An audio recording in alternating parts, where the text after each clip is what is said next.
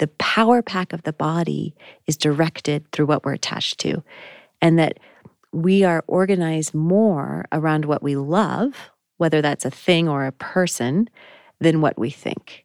And so, how, if we want to be wise, deal with reality as it is, not as either we wish it were or we perhaps wrongly learned it to be, we have to deal with the attachment center of the human.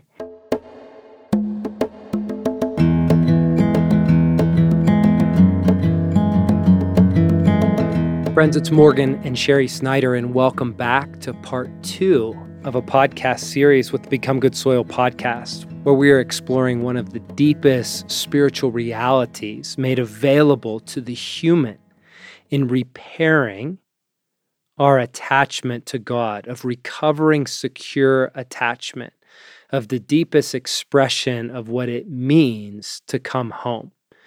As we dive into this, I want to lean into a prayer from 14th century from Thomas à Kempis, where he says this Above all things and in all things, O my soul, rest always in God, for he is the everlasting rest of the saints. Grant, most sweet and loving Jesus, that I may seek my repose in you. For my heart cannot rest nor be fully content until rising above all gifts and every created thing, my heart rests in you. Friends, we want to explore this resting in God. We want to explore with curiosity and consent what does it mean for more of my being to become attached to more of God's life. I'm going to begin this conversation with Sherry with a story. Jim Wilder recently wrote a book titled Renovated, and he was a man who walked very intimately with Dallas Willard. This was written after Dallas Willard crossed into the kingdom, but in Jim's introduction, he offered a fascinating quote from Dallas. Dallas said at the end of his life, in the last year of his life, what I have learned in this last year is more important than what I learned in the rest of my life. Now, friends, just pause. Dallas Willard, one of the great theologians that has helped us as a ministry recover more of the gospel, after six decades of walking with God, Dallas says, What I have learned in this last year is more important than what I have learned in the rest of my life. Sherry, that causes me pause and that causes me to lean in and be curious. What is it mm-hmm. that he learned? How could it be so important? How could it shape everything exactly. in his life. And as we know from diving into his life and his story is it was the message and the experience of secure attachment. Right forming a new attachment to god as the primary definition of christian salvation. Friends this is an introductory series on this idea of forming attachment with god of recovering a secure attachment of restoring and repairing the bond that we were designed to have with a father and with a mother. That fundamentally, at the core of the gospel, is a mission of reparenting our souls. And what's so hopeful about the message of the gospel is all these places that have caused damage, where we are in disrepair, where we lack healthy attachment. We're in a condition of insecure attachment, and they cause our life to go sideways. Jesus is in the business of restoring those places, of healing those bonds where we can become the kind of people, as we shared in episode one, that have a deep and lasting joy, a well being, a peace in our body, a strength in a stature from the inside that allows us, in partner with God, connected to this fuel source to navigate a world that feels often impossible. Mm-hmm. Yep. So, Sherry, let's review. When mm-hmm. we're talking about attachment, what is it that we are meaning by that? Yeah, exactly. Okay. More great question. When we're talking about attachment, we're talking about how the pleasure and peace centers of the body or the, the systems in the body that cause us to feel good in our bodies, both good at peace and good in terms of gladness and energetic joy, how those were meant to be attached to other humans in healthy relationship, to nature, and to God. And that in um, our fallen world, what happens is that, um, first of all, our attachment faculties aren't developed well because none of us had perfect attachment with our caregivers early on in life. Secondly, those underdeveloped faculties of attachment become misattached. We become attached to substances to help us feel at peace or vitally alive in our bodies. We become attached to unhealthy relationships um, to give us those sensations of feeling vitally alive or at peace in our body. And you know, it could be said again. We talked about this last week that that that the condition of sin in the human is misattachment. That pleasure and peace center of the body attached to things that bring harm to us and others, and that God is about redeeming us. And to be redeemed as a human, um, if we if we step back and really study what a human is. And unfortunately, because of the um, Enlightenment, we we receive that definition of "I think, therefore I am." That a human, the definition of a human is the capacity to think. And what we're really um, learning afresh, and this is through research on addiction and um, modern neuroscience, is that to be human is to be a creature who attaches. Mm, mm. and um, actually, thinking is definitely a part of being human, but the, the, the power pack of the body is directed through what we're attached to. And that we are organized more around what we love, whether that's a thing or a person, than what we think. And so, how, if we want to be wise, deal with reality as it is, not as either we wish it were or we perhaps wrongly learned it to be, we have to deal with the attachment center of the human and Jesus has provided for that. Right. So, what, what we think actually flows out of who and what we love. And who and what we love can be healed, restored, and recentered on the very source in which it was intended to be attached. Mm-hmm. I know last week, Cher, we talked about the idea of being the apple of someone's eye, mm-hmm. the apple of God's eye. Mm-hmm. And Allan Schore is a researcher at UCLA, and he pioneered in the field of neuroscience and neuroimaging. And he was asked this question that we're reflecting on what is the core human need? And this is how he responded. He said that the core human need is to be that sparkle in someone's eye, mm-hmm. the experience of having one who is greater and more mature than myself to reflect, I am glad to be with you. I am so happy you exist. I am so happy to be with you. This is the turnkey of human well being. It's just fascinating to think it all actually hinges on this. And friends, if you've tracked with Wild at Heart, you know we were recovering the larger story, yes. right? That the, the centrality of the gospel is we are not the epicenter, mm-hmm. that there is a relational core to the nature of reality, that we are born into that community of personhood, right? The heroic trinity, as John talks about in Epic. And in that place, we find our home, we find our attachment, we find our sense of worthiness, of love and belonging. And it's from that place that we're meant to navigate a world that's very treacherous at many turns. And friends, we live in a very steeped culture in, in Western civilization of individualism. And I believe in this day and age on the earth, hyper individualism is one of the primary atmospheres in which we find ourselves. And so it is a rescue, it is a lifeline to return to the belief that we were not meant to live alone.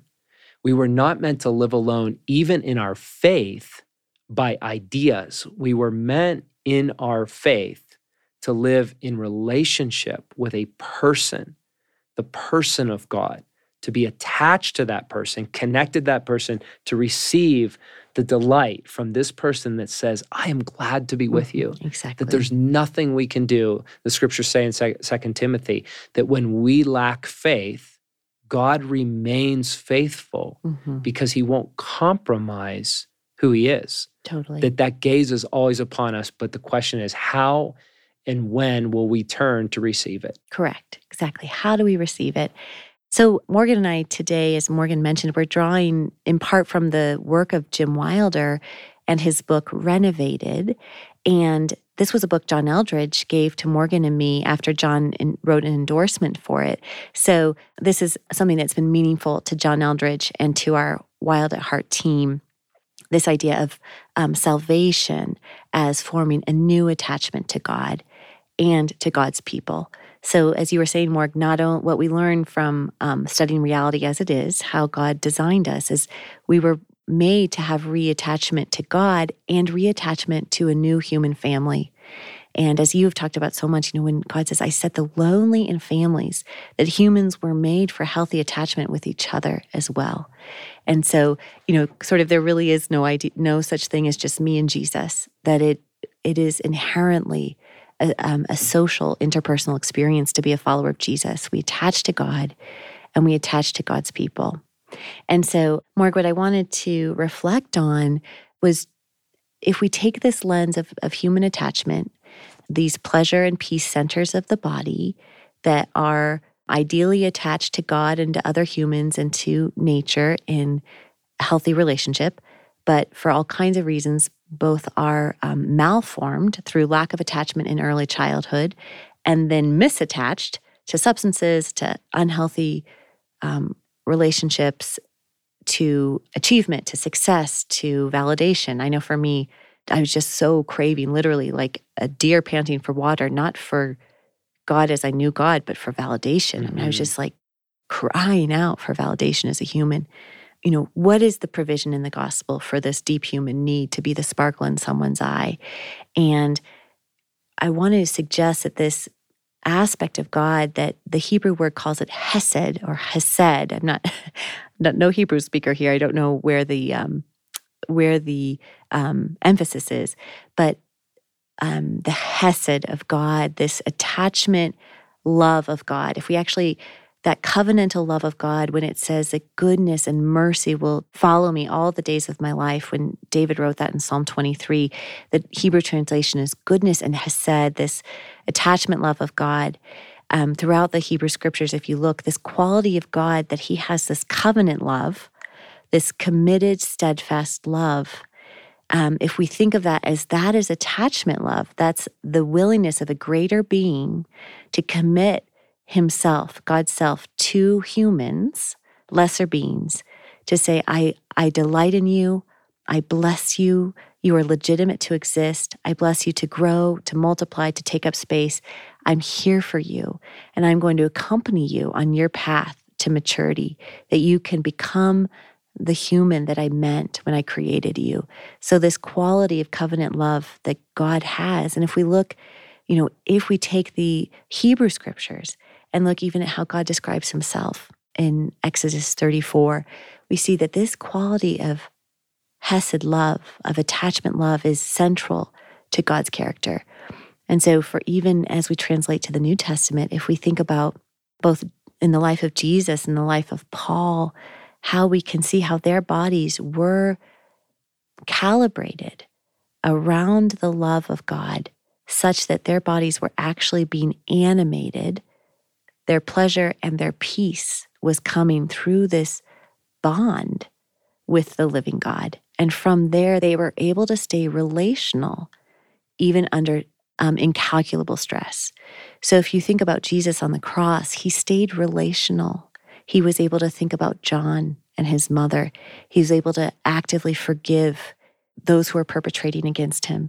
He stayed relational because he had been formed. His attachment center was um, completely whole.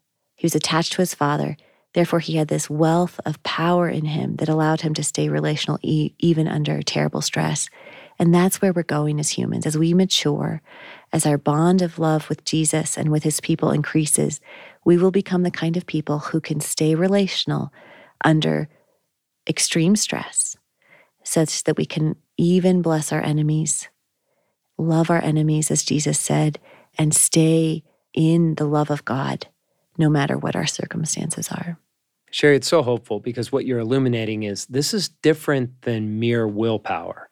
This is different than faith or belief, but it's an actual connection with the life of God, right? It's actually a conduit of a supernatural substance. And as you share that, the story that comes to me, uh, I was in the National Art Gallery in London in, in college. I had just given my life to God, and I had actually went overseas to just purge myself of addiction and to find who I was. It was a pilgrimage of sorts. I'd never been in an art gallery and never taken a fine arts class.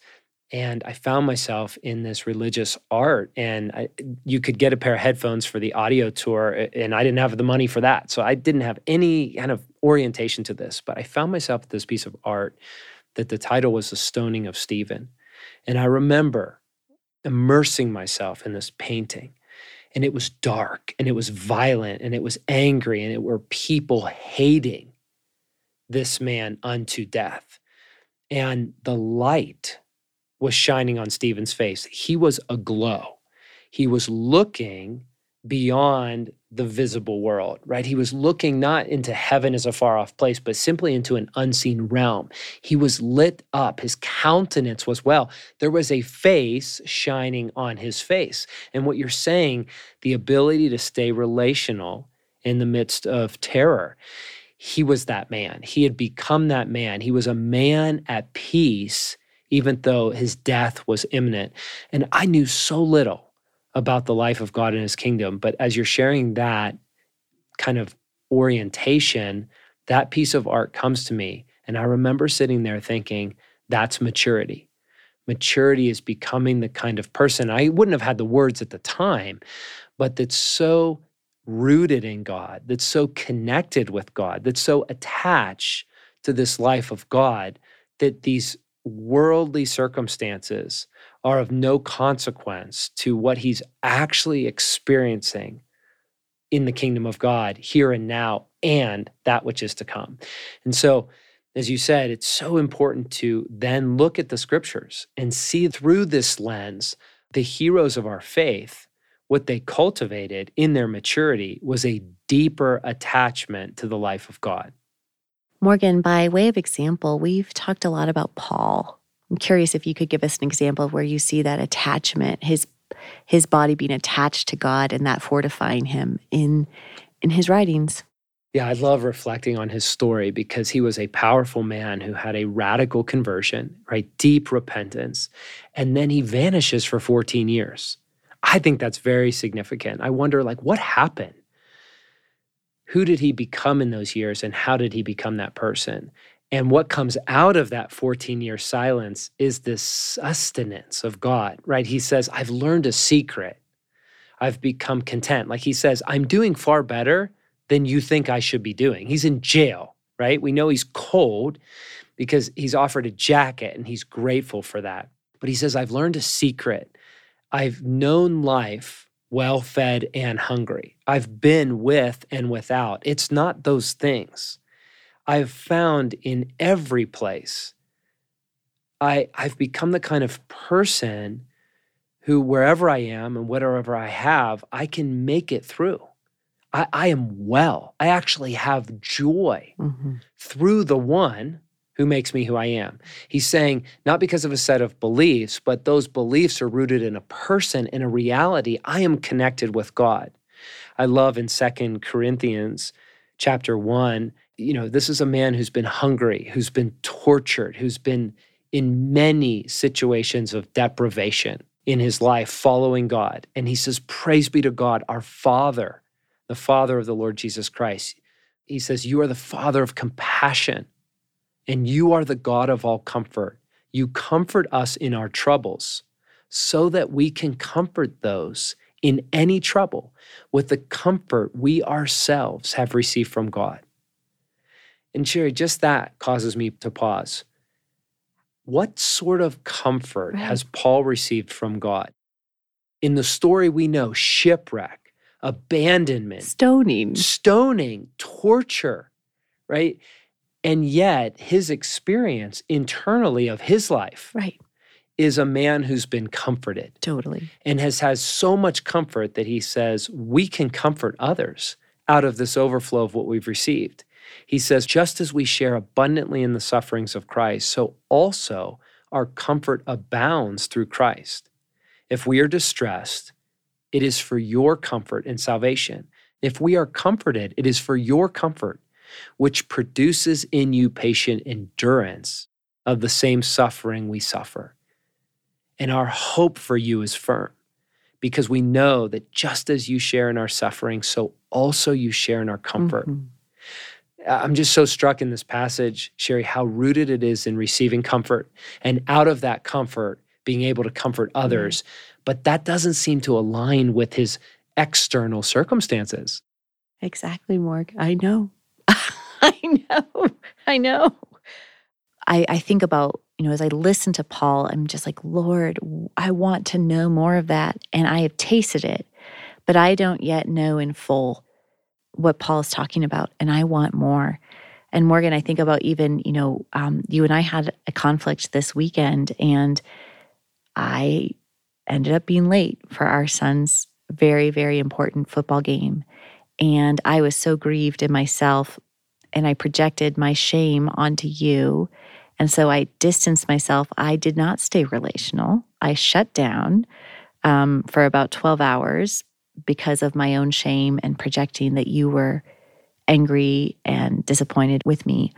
And so I can see the gaps in my maturity. I'm not yet the kind of woman who can stay relational at all times. And I need more. I need more attachment to God and more comfort from Him, more calibrating of my body, both my pleasure and my peace centers around the Trinity and around um, healthy relationships. So I just am standing here, and this podcast is just making me so hungry for more, more attachment to God. So, friends, what we're chasing after is the possibility of this root cause analysis that what's below the presenting issue is actually the problem and possibility of restoring secure attachment. It's things like the nagging experience of lack or an unsatisfied experience with our body, our complex relationship with food, our addictions and commitments to feel good, no matter what the cost to ourselves and to others, our dysfunctional relating with others, or as Sherry, you said, our inability to stay relational when we're mm-hmm. under distress, and even that unshakable sense of disconnection from God. And what we want to suggest is all of these things are rooted in damage in core places of attachment. There's a brilliant book written by Robert Karen called Becoming Attached. And in this, he has a collection of research uh, that was done over the mid to late 1900s, all in the category of secure attachment. He has a fascinating story of a young boy named Derek who found himself thieving in a lot of situations, persistent stealing, truancy, staying out late. And what's interesting about this boy who they went to study was he appeared to come from a normal, happy family with sensible, affectionate parents, an older brother who seemed perfectly well adjusted. And Derek's infancy seemed unremarkable. But at 18 months in his story, he had contracted diphtheria and he went to a hospital. He remained in that hospital for nine months without ever seeing his parents, which was the standard procedure at that time. The hospital staff adored him, but when he came home, he was a stranger. He called his mother nurse, and he showed no affection. His mother said, It seemed like I was looking after someone else's baby. Derek so stubbornly refused to eat that he finally allowed himself to starve for a time. After a year and a half, he seemed to settle down, but he remained strangely detached, unmoved by either affection or punishment. Friends, we're talking about a condition of the soul that's a war that affects every human person. And even in this situation, you hear it was a loving home, but there was a moment where this person was withdrawn from the primary female caregiver. They were without the care that they needed. The hospital attended to every need, it was a jovial staff. But what the soul needed was secure attachment, consistent care by a caregiver. And what's important about this story is the person goes through just the classic phases of insecure attachment that lead eventually to a stage of detachment. And so in part one, we talked about insecure attachment. In part two, I just want to name the next level that we often see as the inability to attach to healthy relationships to healthy people and healthy things. Yeah. So, friends, as you know, I know for me, as I listen to Derek's story, I just have, I feel so much grief. And two things that I want to say, um, then, Morg, I'd love for you to close our time. First of all, if you have in your story a history of severe neglect, severe abandonment, um, we would urge you to find a counselor to help you there's degrees of neglect. It's been said trauma comes to us in two forms. One is things that happen to us that never should have happened to us, and then things that didn't happen to us that we needed to have happened. So, things done against us that should never have ever happened, and then things that we failed to receive that we needed. So, please take a moment and ask Jesus, what does he have for you in this area of attachment? And we do urge you to seek out a counselor or a pastor or find someone in your kingdom family who can connect with you on this because these are this is core core. And especially if you have a very very severe wound like Derek to your attachment. Many of us if not all of us have some wound to our attachment because as um, John and Stasi have encouraged us as Morgan and I want to encourage you none of us are perfect parents. None of us have perfect parents we all have some degree of wounding on a spectrum of, of wounding and malformation of our attachment center. Even if we had had perfect parents, the job of the parent would have been to release us eventually to attach to God. Because as we mature as a, into adulthood, our attachment centers need to come to God, to our closest relationships, to nature, eventually to our own kiddos in healthy attachment. So the good news is that Jesus is making available through direct fellowship with his spirit and then through his people to have our attachment center healed. And um, that's just life changing, Morgan. And mm-hmm. I so mm-hmm. appreciate that we can look to Paul, we can look to Jesus and see these humans who had their attachment center healed so that they could feel so deeply for other humans.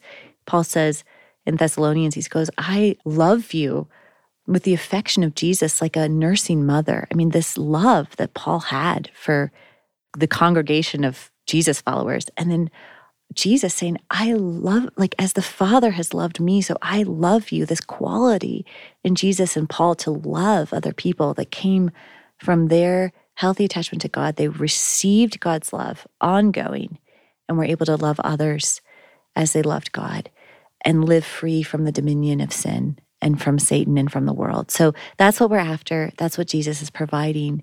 And so, Morgan, I'd love for you to just close our time. Yeah, I actually love that that's where you went because I wanted to close our time on love, um, mm-hmm. um, on the idea of receiving love as a way of healing secure attachment. Yes, absolutely. You know, we had the privilege of officiating a wedding uh, several weeks ago, and it took me back into 1 Corinthians 13, right? The classic wedding passage Love is patient, love is kind, love is not proud, it does not boast. And honestly, when most people hear that, it feels like pressure. It feels like a standard. It feels like I will never measure up. One more thing I need to do that I can't do, yes. right? But as you're talking about Paul, Sherry, and the fruit of a man who has healthy, secure attachment, what's fascinating is I want to reframe this passage. My favorite translation is Dallas Willard's translation, where he says most interpretations of this passage actually are very debilitating because they don't accredit love to God as the source, that actually God is love. Because Paul says in it, 1 Corinthians 13, if I speak in the tongues of men or angels but have not love, I am only a resounding gong or a clanging cymbal. He says, If I have the gift of prophecy, the faith of all mysteries and all knowledge, if I have a faith that can move mountains, but do not have love, I am nothing. He says, If I give all I possess to the poor, give my body over to hardships, that I may boast, but have not love, I gain nothing. And the, the phrase in that that's so important is when Paul says, but have not love. He's not talking about love as a verb in this context. He's talking about it as an actual noun. It's actually the life of God, right? That God is love. It's out of First John, right? I have love. I have God. God is love. Love comes from God. And so when he's teaching in this passage, what he's announcing is the person he's become. He has been comforted, he's been provided for, he has restored his secure attachment. And so he's saying, God is patient, God is kind, God does not envy, God does not boast, God is not proud, God does not dishonor others, He is not self seeking. God is not easily angered. God keeps no record of wrongs. God does not delight in evil, but rejoices with the truth. God always protects. God always trusts. God always hopes. God always perseveres. God never gives up. He always looks for the best he never looks back, and God keeps going to the end. Friends, that is what God is offering to you and to me. That is God's life. That is God's intention. That is God's substance. That is God's personal power and his gentle care that's available to you. It's not try harder. It's would you receive more of that God into more parts of your story? And so, God, we do invite you. This is who you say you are. And so we are asking for you to come. And we are opening the gates of our kingdom that the King of glory can come in. You, God, the one who always trusts, who always looks for the best who never looks back, the God who goes until the end. God, you are the one who doesn't fail. You are patient. You are kind. You are always protecting, always trusting, always hoping, and always persevering. And so, God, I pray that you would increase our capacity to turn to you, to let your gaze shine upon us, that we would lift our countenance and see your countenance face to face, like the face of Stephen, that we would be so aglow, that we would be so well in our body, in our mind, in our spirit, in our thinking, our imagination in every aspect of our soul, that we would be able to move and live and love in the world in which you've set us as the kind of person who can comfort others because we've been comforted, to bring joy to others because we have a wellspring of joy, to bring refreshment to others because we are the ones being refreshed. God, we are made for attachment. And we are asking, would you heal these places in need of attachment? God, would you help us by your grace to relinquish the control we've exerted on things and people, demanding that they satisfy us, that we would release those with open hands, and we would allow you by your love to reattach us to you as the center and the source of our life. Amen. Friends, you're brave and you're the few and you're rare. So thank you for risking and traveling with Sherry and I through this introduction in the category of secure attachment. Uh, for those that want to dig deeper, there's a Become Good Soil podcast episode called Maternal Deprivation that you might check out. And in the meantime, you have episode one and episode two of the series, and we'll be back together with you for our third and final part of this series. As always, friends, by way of transitioning from this episode two of the three part Become Good Soil podcast on coming home, we're going to offer a one minute pause. And in this pause, the prayer is simply this Father, what is it that you are bringing? Holy Spirit, how are you mothering me in these places of secure attachment, places of repairing my need to attach to you, God. And Jesus, where are you wanting to bring resurrection life? Bring your life and your breath into places that have died in me, parts and places that have gone dormant, parts and places that have become detached from you and have attached to other things and other people. God, I give the fullness of me to be access to the fullness of you. And I ask in this minute and in this moment, would you come and minister to my places of need, restoring, repairing my attachment to come home to the place for which they were intended to live? Friends, enjoy this minute and we'll be back together with part three of this series on the Become Good Soil podcast.